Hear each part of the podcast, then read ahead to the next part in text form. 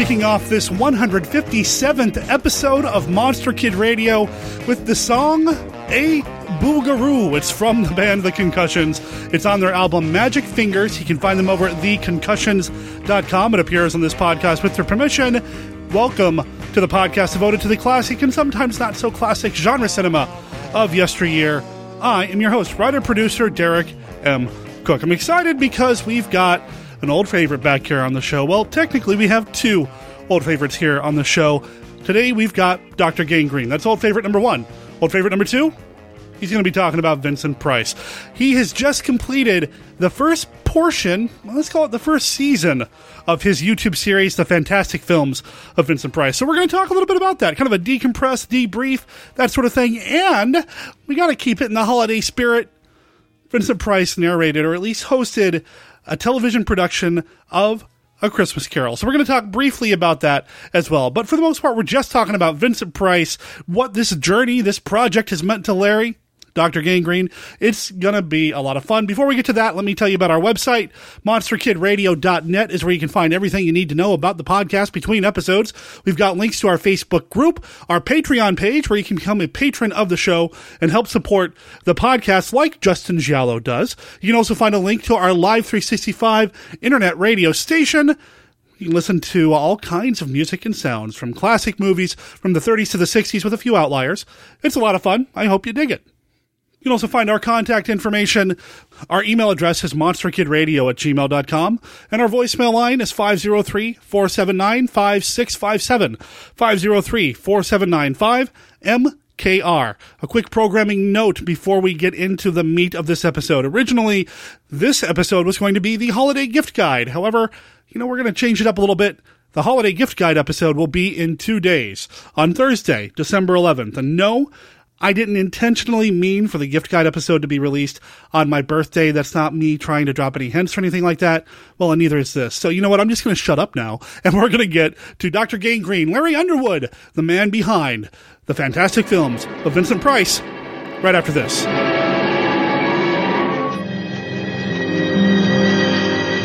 My chair.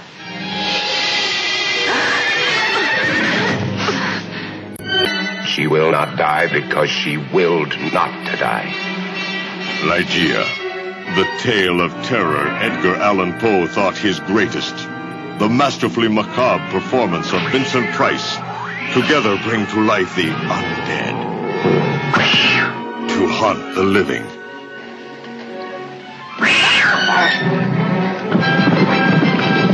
What is the strange infatuation that draws a lady to the Stygian stranger who lives with his terrifying black cat? In a castle of dark, somber mystery. Seeing you and. and seeing her. Yet when you thought I was Ligeia, you tried to attack me. You must trust me. Give over your will to mine. No harm will come to you. Give over your will to mine. The strangest love story ever told. Making her life a nightmare of heart-stopping horror, such as few humans have ever survived.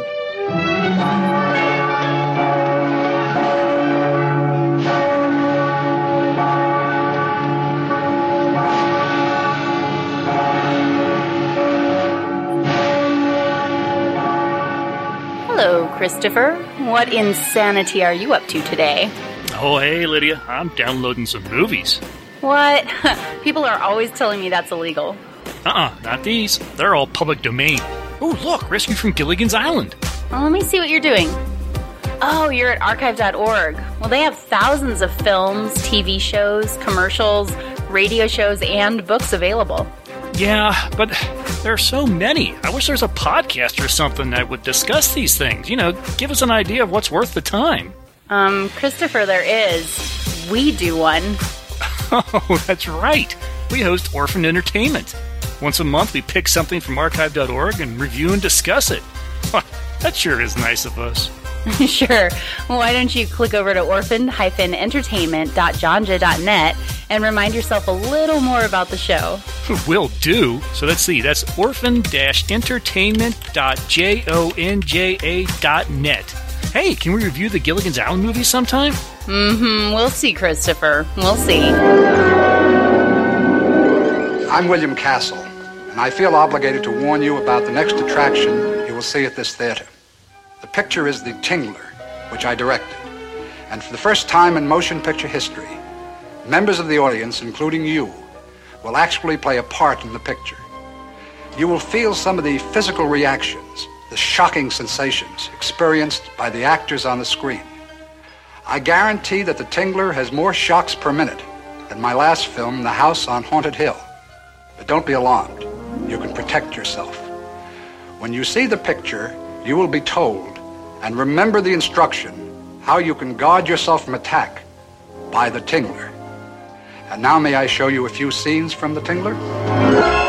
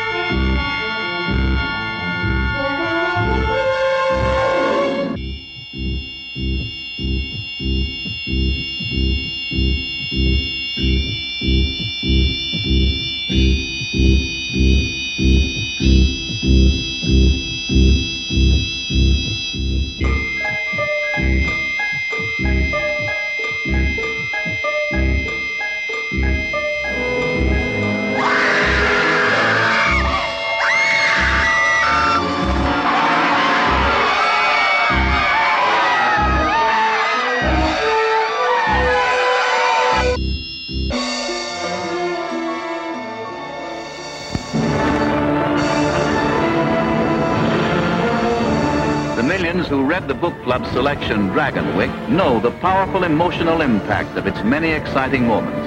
For as the Ladies' Home Journal so daringly promised when it first published Dragonwyck, this is a story to thrill the hearts of those who loved Rebecca. Starring Gene Tierney as the woman who seeks love where it is feared to flourish, this unusual, impassioned romantic drama now comes to the screen with its fascinating plot and its magnetic characters brought vividly to life by a splendid cast, including Walter Huston, Vincent Price, Glenn Langan, Anne Revere, Spring Byington, and other outstanding artists. And you like peaches out of season, and the feel of silk sheets against your young body. And one day you will wish with all your heart you'd never come to Dragonwyck. You knew it the instant our eyes first met, and everything within us met. And you know it now. You have no right to say that, to talk like this, please. You can't help yourself any more than I. Am I right? Miranda, you understand what I'm getting at, don't you? Yes, I think I do. I'd like to think that you might in time marry me, Miranda. Jeff, I... I suppose you're going to say it's a man. What man, I'd like to know? She's given frostbite to every mother's son in the county. Perhaps the right one just hasn't come along yet. Now, she won't find him with her nose stuck in the air, wanting what she can't get. A woman ought to get a man first and then want him. Nicholas, let me help. I don't need to be helped. Help me then. Please don't shut me out like this. Let me be unhappy with you and happy again. Let me be part of you. Let me love you and love me too.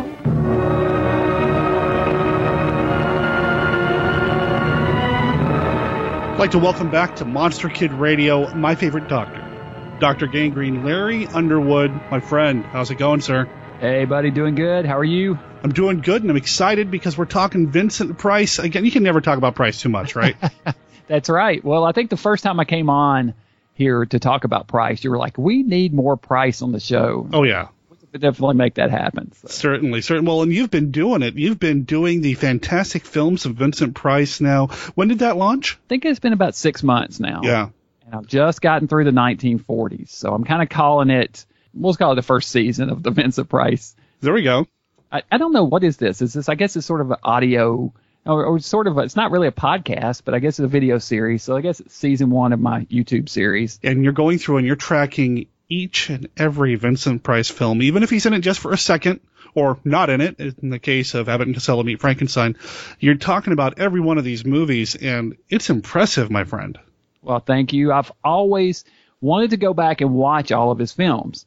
And so once I kind of my my schedule freed up as far as my TV show, my Dr. Gangrene horror host show ended, that kind of freed me up to pursue this. And I thought, well, you know, if I'm going to go through all these films and and watch them all, it would be fun to kind of do a little video series on it. And YouTube kind of made me think differently about how to approach something like that because YouTube really lends itself to shorter shorter segments, I think.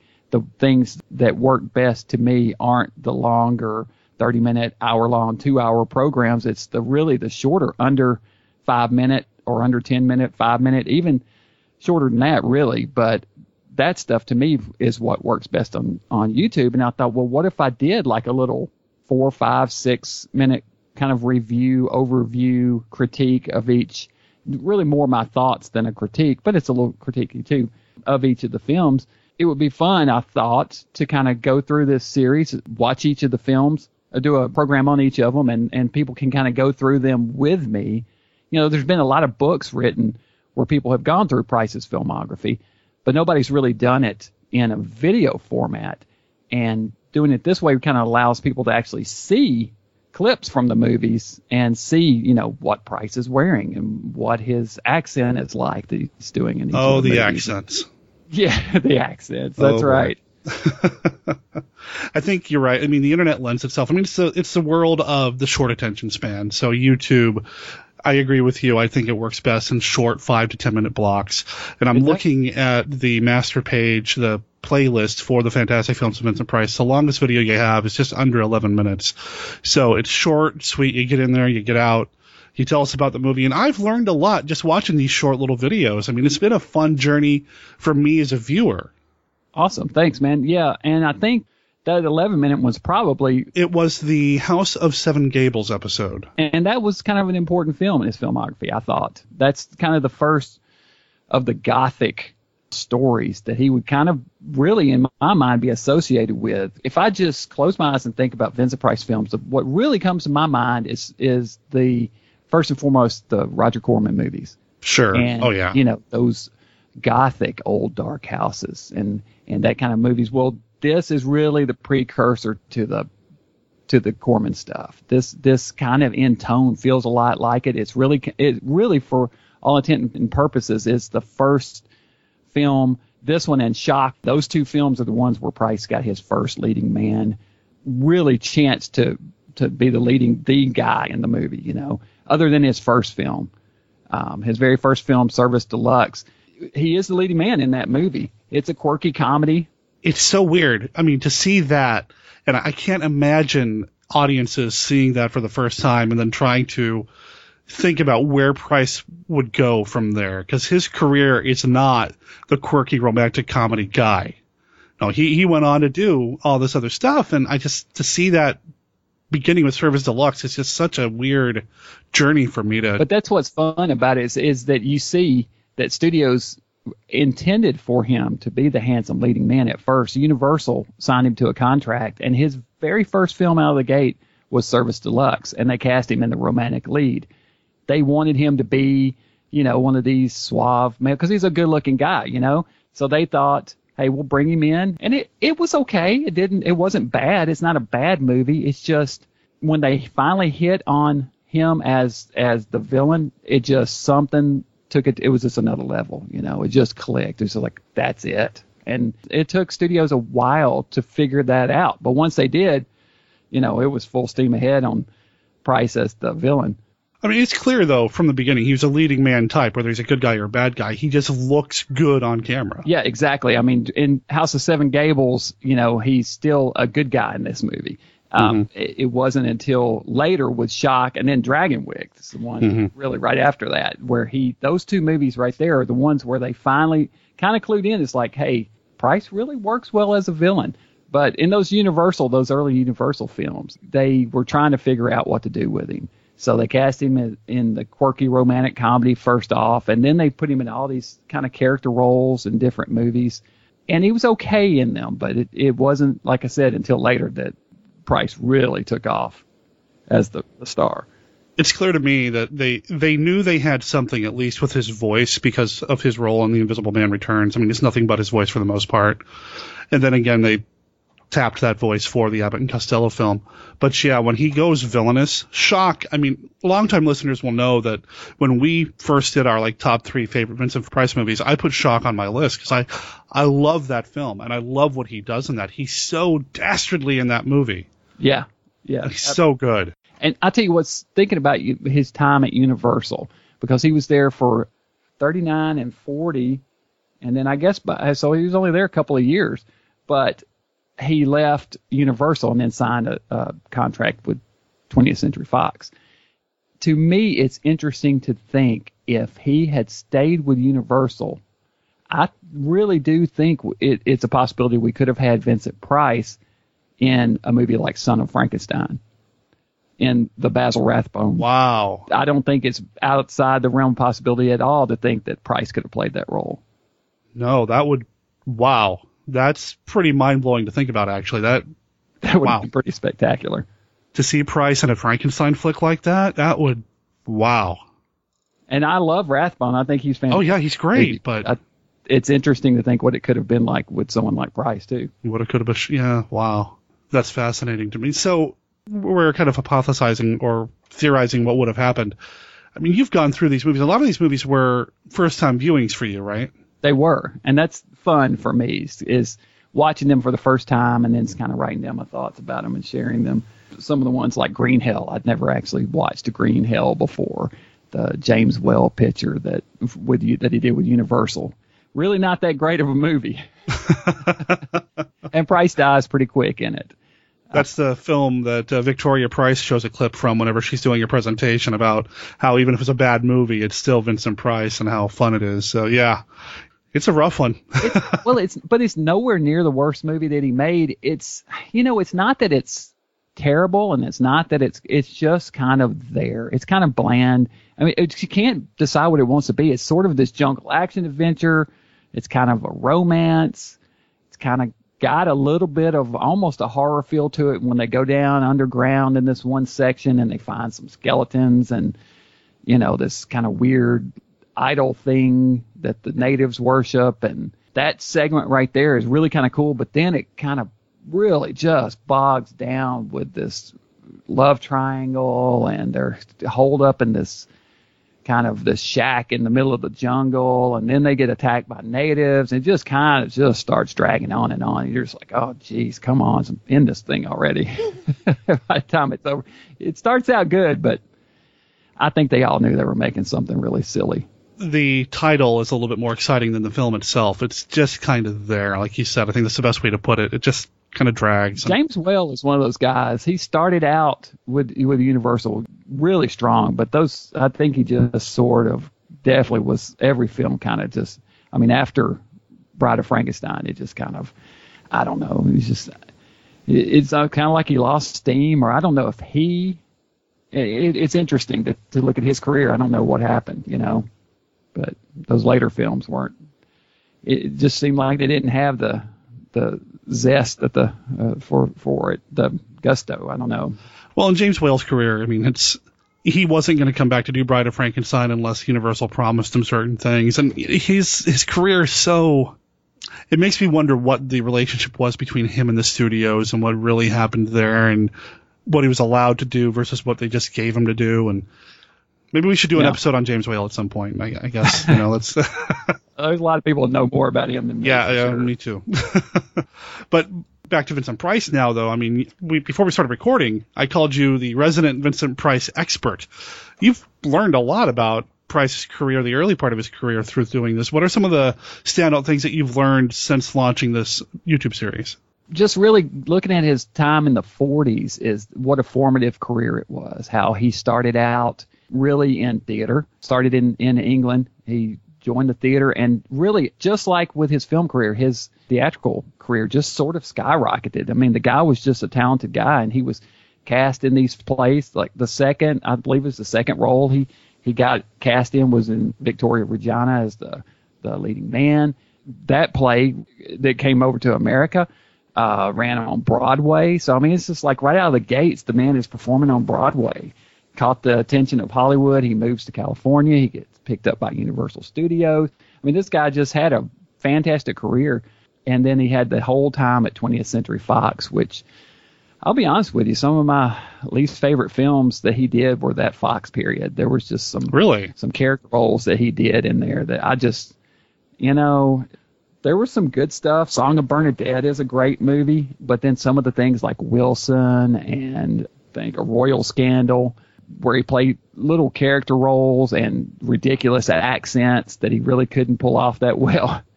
He he kept trying different foreign accents in, in these movies in the 40s and just really didn't pull them off very well. You know, you mentioned that in the series, and then you show maybe a, a really brief clip. Vincent Price's voice is so distinct. Even at this point in his career, it's this unique voice. Why saddle that with an accent that it just doesn't make any sense to me because the accents, I love Vincent Price. He's charismatic. He's fun to watch, but when he's trying to do like a French accent, it's tough. Yeah, it's painful. He does a French, he does a German accent. He struggled with a Southern accent at first, but by the end of the 40s, he had it down. In Laura, he pulls it off pretty well, and in The Eve of St. Mark, he's really hamming up a Southern accent in that one. But by the end of of the 40s, he's got it down pretty well. So he's able to, to do a Southern accent pretty well. I mean, that's no disrespect to Vincent Price. I mean, I, I don't want people to think that we're, you know, we're, we're harshing on him or anything. But yeah, the accents, man. Let let the voice go because the voice is so distinct. That's definitely his strong suit is his voice. I mean, that's one of the things that that's best about Price. So, but there were some good ones. He, uh, I know during the 40s, his um, personal life was kind of up and down. He got married and then divorced and then married again during the 40s and he had his first child in the 40s also. So he there was a lot going on in his life. You know his son Barrett was born in the the 1940s and he, and he was pretty prolific. I mean there's some years where there's like two or three movies. In 1948 there were four films released that he was involved with. Granted one of them was the Abbott and Costello film but i mean he was just cranking them out i suppose if you're a contract player you just kind of do what you're told when you show up to work that day but not only that, but he had all his radio appearances. He was the man was really prolific doing radio appearances. And then right at the end of the 40s, right early like 49, 50, he started his TV career. And as he moves into the next decade, he is super busy. He is going to do more TV work than he does feature film work in the 50s. That is really what makes him uh, cements him as a fan favorite. And in addition to all this stuff that he's doing, he's doing his feature films. He's still doing Broadway plays from time to time. And his off time, he's doing his feature film work, radio work. In addition to all that, he's also doing all this work on the side. He ran he he ran his own art studio at one time. He's collecting art. He's becoming known as an expert. So he had boundless in, energy for sure, and was definitely pursuing his every creative outlet that he possibly could. Renaissance man is that something oh, yeah. we could call him and get Sure. away with? became a known as a as a gourmet chef later also That's published cookbooks and yeah kind of did it all Have you ever looked at his cookbooks? Have you tried cooking one of his meals? i haven't I, I won't pick those up those are, are on my want list Uh oh. Can we get a special episode of Dr. Gangrene preparing a Vincent Price meal and then pairing it with one of his movies or something like that? oh that would be fun new new youtube series There you go. There you go. Spin off. yeah sounds good So right now in the series, we're at the end of the 40s, and you're taking a little break for the holidays. mm-hmm And I am. Um, we're at the end of the 1940s. I'm going to take a break, sort of catch my breath. I've got a, a few other projects I need to get out of the way and finish up, and then I'm going to get back to it. And and the 1950s really is where the good stuff starts, in my opinion. It's it's right out of the gate one of my favorite of his non-horror films. The Baron of Arizona is the Mm. first film from 1950. And from there, Champagne for Caesar, and I mean, he's going to get into stuff like The Fly and House on Haunted Hill. There's House of Wax, man. House of Wax, House solid. of Wax. So I mean, his '50s career, he he didn't make as many films, but man, he made some great ones. Now, he looks like he was pretty busy. I'm looking at the Internet Movie Database right now, and he did a lot of television, which I find fascinating because you know, film people didn't want to do a bunch of TV. TV was stealing the jobs from film, you know, but he embraced it. Oh yeah, well, and really, 1950. That's when TV took off that year. If you look at when TV was being made, I mean, and they were all kinds of talk shows and and game shows and made for TV dramas, tons of stuff being done. And I think he just embraced it. He was building his brand. He was becoming a fan favorite. I mean, by the end of the 50s, he's a household name. That this is what all of that was very smart of him to do it because it all really uh, cemented his uh, career by by doing all this TV work and becoming the beloved icon that he was. That sort of is the difference between him and uh, Bela Lugosi, who wasn't as I don't know. I don't think he was ever that fan friendly. You know, I don't think he was as beloved in the general public as as Price was. That's not to belittle Bela. I will say, be careful, man. I'm on Team Bela over here, so you know. Love me some Lugosi, but you know what I'm saying. I mean, I do. I do. Price was was just endeared to the public. No, I think that's a good way to put it. That he was building his brand, just and it wasn't just the horror stuff. It wasn't just the dark stuff. I mean, sure, he did an episode of Alfred Hitchcock Presents, but you know, he's also doing you know, Lux Video Theater doing who knows what, you know, and he's just doing all these great pieces. I'm looking at the filmography one is standing out to me right now. I've never seen this, but if Vincent Price really plays a character called the Devil in the movie The Story of Mankind, I've got to see that. Yeah, he does. He does. And then in addition to all that, he's got all this radio stuff. He's still, I mean, he's doing tons and tons of radio work. People are hearing him and seeing him constantly in the 50s. It's that voice, man. Put him on the radio. I'd listen. Oh yeah, yeah. I have listened. I've gone back and listened to a lot of the old time radio, and you and I are both old time radio fans, especially the old TV series or the old uh, horror series like S- Suspense and all that stuff. And I mean, Vincent Price didn't he do a series called The Price of Fear? It doesn't surprise me at all. I was just listening to an interview with him a couple days ago, and he was this was in the 1970s, early 1970s, and he came on this guy's TV show. I mean, this guy's radio show, and the guy wanted to talk about Price's film career, and Price said, you know, we could talk about all that stuff, and that's fine, but what I really want to talk about is radio. And the guy was like, oh, really? He's like, yes, because I love radio, and it was such a, an influential tool in, in building my career, and I really learned my craft on radio in the 30s and 40s. And, and so he wanted to talk with this guy about radio, which was pretty fun. I'm trying to imagine Vincent Price as a podcaster. Yeah, well, you know, there's some parallels between podcasting and, Yep. and those old time radio shows. Really, the the main difference I think is the delivery method. Internet, which is worldwide, versus broadcasting, which is within your viewership. So really, you got some advantages with podcasting, right? I mean, everybody can hear you. For better or worse, but yes. There needs to be more radio dramas done nowadays. That's what we need. Need some people need to bring that back. Yeah, it's an art form that doesn't get used or, or practiced very often. There are a lot of original audio dramas on podcasts. I mean, there's a handful of them out there, and and they're good. But you're right; it's not something that you can tune in on the radio dial anymore and listen to a dramatic presentation of this or that. So And I did not watch the live TV performance of Peter Pan the other night. I know that they did a, a live TV show, which Yeah. is interesting because both Price and Karloff at one point played Captain Hook. A, I, I saw you trying to start an argument on the uh, on Facebook, you know, comparing Karloff's to Price's uh, Hook.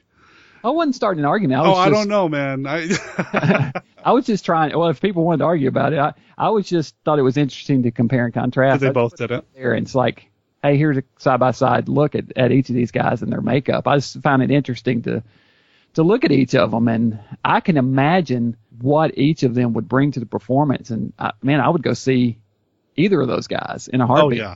You know, I I I could see that. But I hear Christopher Walken did it the other day, and I'm not hearing too good of reviews on on what he brought to the role. Yeah, I don't think either Price or Karloff would have forgot his lines the way Walken appeared to. Oh, did he? Oh, that's what the word is. I, I've seen clips, and during some of the musical numbers, he he's lip syncing along to the songs, and it looks like he's kind of messing up a little bit. He just it just looks awkward. Well, you know, live TV, man, and that's Yeah. that's the that's you gotta appreciate all that early television for that very very reason because man, they were doing this stuff just right there. You you've got to nail it. You've got to know it. You've got to nail it. And you'll hear even like with old uh, Dark Shadows episodes, you'll see people stumble lines and get things wrong from time to time. That's part of the charm, though. You know, I was It watching is. an episode of Dark Shadows, and especially with the little kid, they were shooting that five days a week, and you know, whatever. I, I, I get it. You know, it's hard to do, but he would screw up the lines, but they would just try to play it off and just keep going, and that's what you do. It's live TV. It's live TV. You got to appreciate it and and embrace it, you know. And you'll see that on on things from time to time. But there's a little bit of television, early television stuff on YouTube. There's some uh, with Price in it. There's some uh, game shows and different things. If you look around, it's, it's kind of interesting. It looks like he's having a really enjoying himself, having a good time. Can we use this as a segue to talk about the Christmas Carol? Absolutely. There you go. One of his earliest TV appearances was in 1950. He um, or 49, I believe he did. Uh, he hosted a Christmas Carol, which was a made-for-TV short film version of the classic Christmas Carol, and Price was the narrator. So he's sitting in a chair and he's got a book and he's kind of reading from it, and it's pretty cool little performance. When I first heard that he was in a presentation of the Christmas Carol, I assumed he was going to play like Scrooge or be one of the ghosts. No, he's Vincent Price reading from the book to the audience. So he's not in it from the beginning to end, but he does open and close the piece. He does, and it is public domain. So if you want to play a clip on your show, it'd be the perfect time. To begin with, Jacob Marley was dead. Did Scrooge know that he was dead? Of course he did. Ebenezer Scrooge and he had been partners for I don't know how many years. Scrooge never painted out Marley's name, and so there it stood seven years afterwards, above the warehouse door. Ebenezer Scrooge. Oh, but he was a tight fisted old sinner, hard and sharp as flint. The cold within him froze his features because he always carried his own low temperature with him. And he didn't thaw one degree, not even at Christmas. It is. It's available on YouTube and archive.org. It's a lot of the early, early television is in the public domain because studios just didn't know that there'd be an interest in it later. But yeah, it's really interesting. And, you know, I'd, I'd let Vincent Price read me The Christmas Carol. I'd listen to the whole thing. Yeah, sure. I think it's pretty good, and I play, actually played this on. I've hosted this and played it on the air. My time slot at the time was longer than this, so I kind of filled it out. I showed a Christmas Carol, and then I also there is a Three Stooges short that's in the public domain where the boys are dressed as Santa. so I showed that Three Stooges along with. Vincent Price and the Three Stooges. Hey man, that's a winning combo right there. That's a, that's that's a weird combo. That's and I Oh. like cut up some Christmas uh, cartoons and put snippets of that in there too between it. That's cool though. Yeah. Now the uh, the Christmas Carol, the 1949 piece, is only 25 minutes long, so I mean it's really short. You get in and you get out. The performances are okay. It's not very price heavy, but Price makes it watchable just because he's reading excerpts from the book, and it's a, it's a fun little short film. Yeah, there are better think- versions of the Christmas Carol out there, but Yeah, I don't know that I would have watched it if if Price weren't in it, but right. you know, since he is, I, I checked it out and I, I like it. It's got this wholesome feel to it, you know, and and very Christmassy. It's it's ran on NBC December 25th, 1949. It's very Christmassy because it spends like the first three or four minutes with a Christmas song. The opening credits are dreadfully long, and I'm watching this thing and I'm thinking, you've only got 25 minutes. Why spend seven of it on opening and ending credits? Come on, get in and do your thing. But uh, the rumor is that this was uh, Jill St. John's first acting performance. Oh wow, That's the rumor. I don't know if it's confirmed. Hmm. cool. But yeah, Vincent Price doesn't interact with any of them or anything like that. I mean, it's again, he's in a very distinct set, like in a living room setup, doing the Christmas Carol reading, and then we keep going to these other sets for the rest of the story. And whenever a scene ends, they go to Vincent Price so that you know the actors can reposition on another set or maybe redress the set to make it for the next scene. just the very fact that he's hosting this it just just shows you that how how he was becoming this favorite amongst viewers already at this point because people knew who he was and he had been in so many movies in the 1940s i mean there was a period there where at one point there were three films in the theaters at the same week that were released that had price in them i I mean, the man was all over the place. Would it be So- fair to call him a horror host since he hosted this particular Christmas Carol?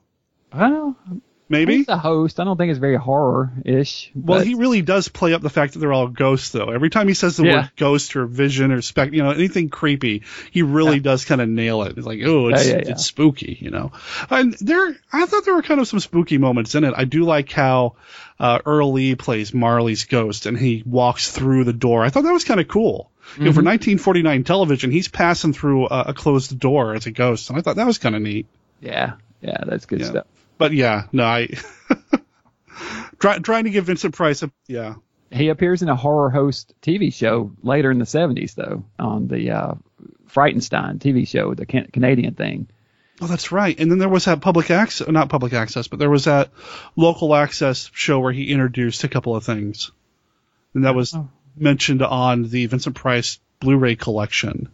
Oh, yes, yes. Where Yeah, he so- right, right, right. Yeah, he Did says the intros on that. Yeah. But yeah, Frightenstein, yeah, of course. Yeah, he dabbled in it. Dabbled in a little bit. Try, trying to find a link between you and Vincent Price, you know, just Awesome. So we're taking a few weeks off, uh, probably through the rest of the year so you can enjoy the holidays. And then you're going to call it season two, dive into the next decade of Price. And what's kind of cool also is as I finish this stuff, I have taken and made a two hour cut. I took all the episodes from the 40s and put them together into, and it cut right at two hours of Vincent Price films of the 40s. I'm going to upload that to YouTube and have it there, but I also cut it into four 30 minute segments, and the cable access station here in Nashville wants to run that. I hadn't had not originally intended to run it on TV, but while I've got the content, I might as well. So there's going to be a lot of Vincent Price on the airwaves in Nashville pretty soon. Well, if you're in the area, watch your local television for the 30 minute episodes and watch the YouTube channel for the two hour version. I'm assuming you're cutting out like the opening credits on each one. Exactly. Opening close credits on each, and then also kind of there's little bumps and commercials in each. I put a Vincent in each of my episodes. Oh, I love that. It's one of my, sometimes that's my favorite part. I love Yeah, that yeah. you go find these old classic commercials. they're fun. But you know, that's what kind of will make the individual episodes different from the other compilation episodes is that they have all the extra stuff. They have the opening and close credits and they have the uh, teasers coming up next week. Price will do, you know, we'll find out whatever and, and give a little tease to the next week's episode and then Right. some little snarky bump, a little clip from the movie and then the commercial afterwards, uh, some vintage Vincent Price commercial. I remember some of those commercials. The the Hangman board game. I remember. I had that game, and I remember Vincent Price was on the cover of that board game. I remember that distinctly. That was Absolutely. whenever And- I see that, I'm just like, oh, that's awesome. I have a copy. My friend Jay Sorrells gave it to me. Every time I used to go to Jay's house, Jay lives up just outside Louisville, and and Luke and I go and stay with Jay uh, pretty regularly uh, during the summer. We'll go up and see drive-in movies and stay at Jay's place, or go to Wonderfest and we stay with Jay. I would always go, oh, I love that. I love that Vincent Price. So he just gave it to me one day. He goes, hey, take that home with you. I was like, what? He said, yes, that needs to go home with you. like, thank you, my friend. I appreciate it. So I have that. I also have the uh, Vincent Price Shrunken Head Apple Sculpture Kit. Have you seen this? Uh, I have. I think you've sent me a picture of it. I'm like, wow, that's so cool.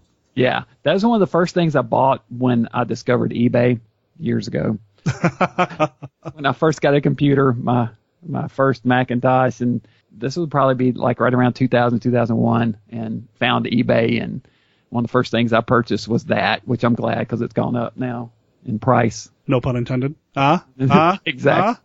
ah. uh, that was terrible. Um, I mean, what a great fun toy that is! Shrunken head Apple sculpture kit for kids. so it's it's basically you just take an apple and you shove it into a mold. Is that how that works? Or No, you don't even do that. It- you just take and you are supposed to carve a face into it. So basically, they just tell you carve a face, and then you stick your carved apple inside this little holder, which you place over a lamp, and the heat shrinks it. If I remember right, that's the way it works. You, you're telling me you haven't played with it? well, I've opened it up. I haven't actually used it. I made some shrunken heads, but I think I stuck them in the oven on a real low temperature and, with my apples, you know, and shrunk them up that way. I think.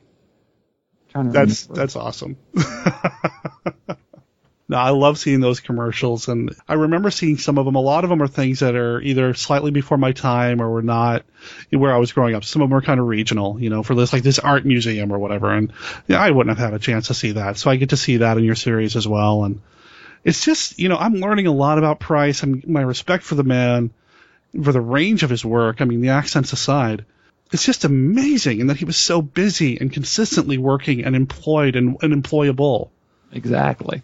He was all over the place doing anything and everything, and that shows with the the range of commercials he did. I mean, he would do anything and everything. He did Sun Country wine coolers, or uh, you know, he's he's talking about milk. He doesn't strike me as a wine cooler kind of guy, but you know. yeah, who cares? He's doing cousins uh, some sub sandwich place that he does commercials for, or a real estate company, or I mean, milk ad for the Dairy Association. Anybody, he would he would do anything at that point. Is there anything out there, movie wise or TV wise, that just didn't survive that you know would be like on a holy grail kind of list for you, or or is most of his stuff out there? There's something on IMDb that is listed that I don't think ever was actually made. But if you look at his IMDb list, and you know how IMDb is, I mean, it's kind of like hit or miss. I mean, some things on there I, I question the validity of but there's something called the Aries computer. Now, I'm not sure exactly what that is, but when you look at it, it's listed as something he made with Stephanie Beacham, and it's supposed to be a science fiction thing about some kind of computer with uh, artificial intelligence or something. There, it's very vague what it is, but it's listed under his credits. I think what it is is part of a proposed science fiction series that was going to be made, and I don't know that it was ever actually filmed. This ought to probably be taken off of IMDb because I can't find a copy of it, and nobody that I know has a copy of it. So if it exists, if somebody out there has any information on it, just let me know because I'm curious about it. But oh well, yeah, I mean it's got Price and Beacham and Andrew Keir. I mean, come on, that just sounds awesome. To see Keir and Price together would be great. But if you look at the comments, it looks like people are saying it wasn't even shot and never happened. So it's it's a shame, but that sounds awesome. Yeah. I'd watch it. Yeah, 1970s sure. Price and a, a 1970s science fiction film. I know. What is that about? He he definitely would. Um, you know, he definitely did a, a number of things. I mean, later in his career in the 80s and late 70s, there was some stuff in there that he was, you know, like uh, the Monster Club. I love the Monster Club. Oh boy, with with Amicus. I will take you to a place where my friends foregather. There you will find stories of such blood-curdling terror that will make your toes curl and your hair reach up towards the sky. He likes to take you by surprise. He likes to leave a very special calling card. It was the best blood I have ever tasted. He's giving you a very special invitation. Three stories to shock you, chill you, thrill you, and make you laugh. There's a face at my window as the darkness closes in. Everybody knows about garlic and stakes through the heart. Yes, we all have our cross to bear. I'm just a sucker for your love. I'm just a sucker for your love. I'm just a sucker for. You are one of his kind now. You have to be staked by your own men.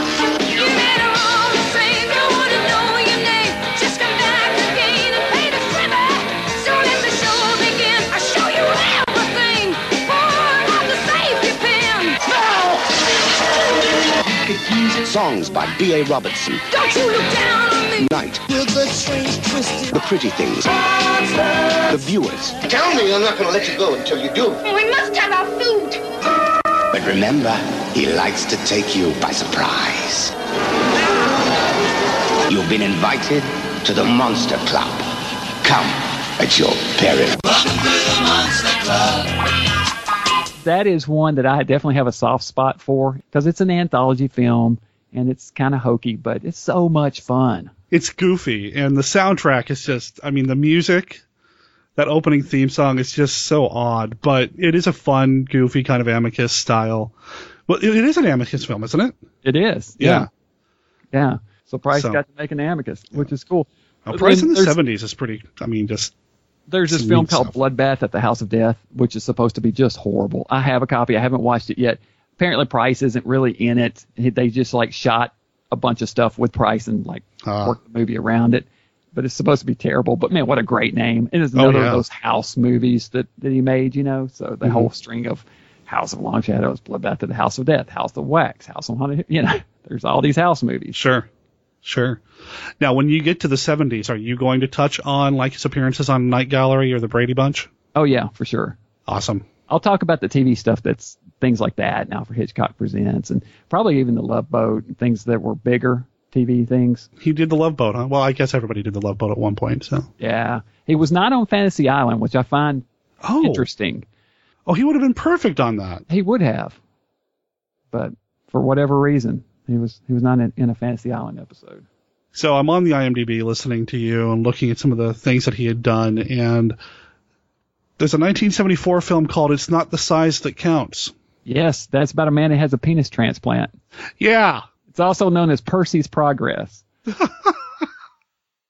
yep. Look forward to seeing that one. I, He- I don't he's not the one who has the transplant, is he? No, no, and I don't imagine he's in it very much, probably.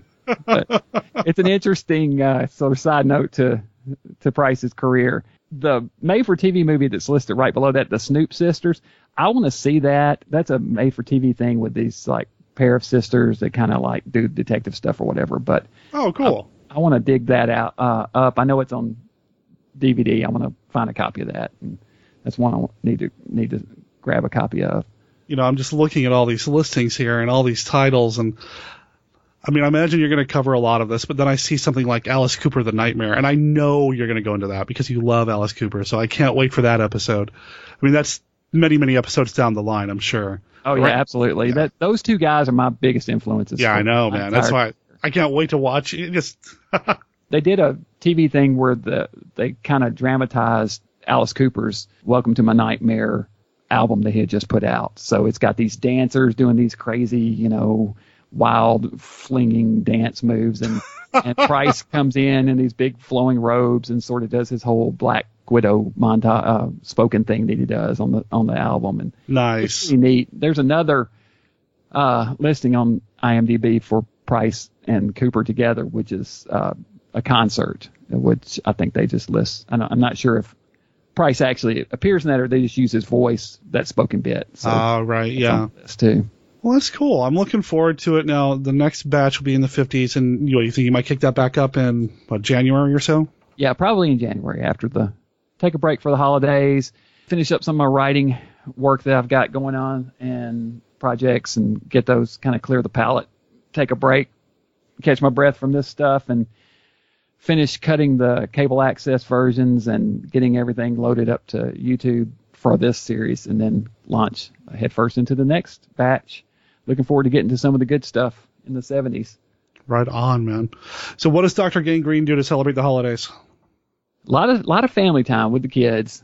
Pretty Yep. traditional. I'm pretty much a traditionalist, so it's just me and the boys here, and uh, everybody will have. I'll have everybody over. I'll cook a Christmas dinner and turkey and stuffing and all the stuff, and then we'll go over to my mom's and grandmother's on Christmas Day, and I've already decorated, already hung the lights on the house, and we got our tree up already, so we're definitely in the spirit here. Right on. Well, you and I are pretty good friends, so I'm sure we'll communicate before Christmas again. Anyway, we'll communicate again before Christmas. But we'll stay on- in touch. Yeah, we'll stay in touch. But on the show officially from Monster Kid Radio, happy holidays to you and yours, my friend. thanks and to same to you and to all the listeners out there and one thing i definitely will do is we'll be watching a lot of my favorite horror christmas crossovers uh, we just watched the 72 uh, tales from the crypt episode the other day with Oh, yeah. awesome santa claus episode in it With um Joan Collins, right? yes oh my gosh she was so hot oh my goodness back and oh, just kills me every time i watch it i love i love that episode man joan collins was so smoking back then Well, that's the episode. Cushing's in that too, right? Yeah, yeah, That's man. the one that's one of my Grimsdyke? favorite Cushing Yeah. performances, if not my all-time favorite Cushing Wow. performance. It's just so good.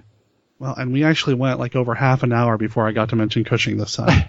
well, we were talking about price, so maybe that kind of counts. I don't know. That's right. And hey, the two of them got to work together a few times. So House of Long Shadows. That's right. Madhouse. Madhouse. There's Madhouse, and then there's was it Scream and Scream again? Are they both Oh in yeah, that? yeah, yeah, yeah. That's right. Yep. Yeah, absolutely. And actually, you and I have talked a little bit about. I know it's in the '70s, a little outside the MKR wheelhouse, but you and I have talked a little bit about doing Madhouse here on the show. So We really should talk about that one. That's should. I've one that I got it on my DVR. So or or maybe you should talk about it with with my friend Roger Koch because he has a great story about Madhouse. Oh yeah. He he actually wound up on the set. What? Yeah, you need to you need to have him tell that story on Monster Kid Radio. It's pretty cool. Yeah. I've been meaning to send him an invite to see if he'd like to come on the show anyway. Uh, Roger's an artist. I'm friends with him on Facebook, and he does some amazing artwork. Yeah, he does, and he won a Rondo Award. Yes, he did. He did. I met him briefly at Monster Bash, and uh, you know, he and I are actually in the same club because we both spell our names the same way and pronounce them the correct way. So, you know, it's our last names are the same. Uh, no relation, but I wouldn't mind being related because the guy's artwork's great. Yeah, absolutely. So uh, yeah, definitely touch base with him about that. He has a, a pretty really cool story, and said that Price was just so friendly and so gracious to him. Very cool. Well, Larry, thank you for spending some time with us on Monster Kid Radio. Thank you for sharing the gospel of Vincent Price. Thanks for having me back on. It was fun. Fun to talk some Price, and and look forward to uh, more Monster Kid Radio in the future. Oh yeah. Doing all you do to keep all the great Monster Kid memories alive. Big plans next year. So, and, and, awesome, uh, and congratulations on your Creature Cast. Oh, thanks, man. That's that was a, a long time coming. I, I hope the listeners didn't get tired of waiting for me to finally make that happen. So, and and you're going to contribute a little bit. You've got an interview that we're going to with Benny. Yeah, with Mr. Ben Chapman himself. So jealous that you got a chance to meet him. That guy was so so nice, so friendly. Last time I remember, I remember last time I saw him, he's like, "Ah, I was just talking about you the other day." You know, it's just Oh, such, man. such a friendly guy. You know, really, just just great. That's amazing. Yeah, so we've got that coming up. So you'll hear Larry, or an interview with uh, that Larry conducted on a future episode of Creature Cast as well. So pretty cool. And we'll definitely have you on quite a bit next year. Big plans. Sounds good. All right, talk to you later, buddy.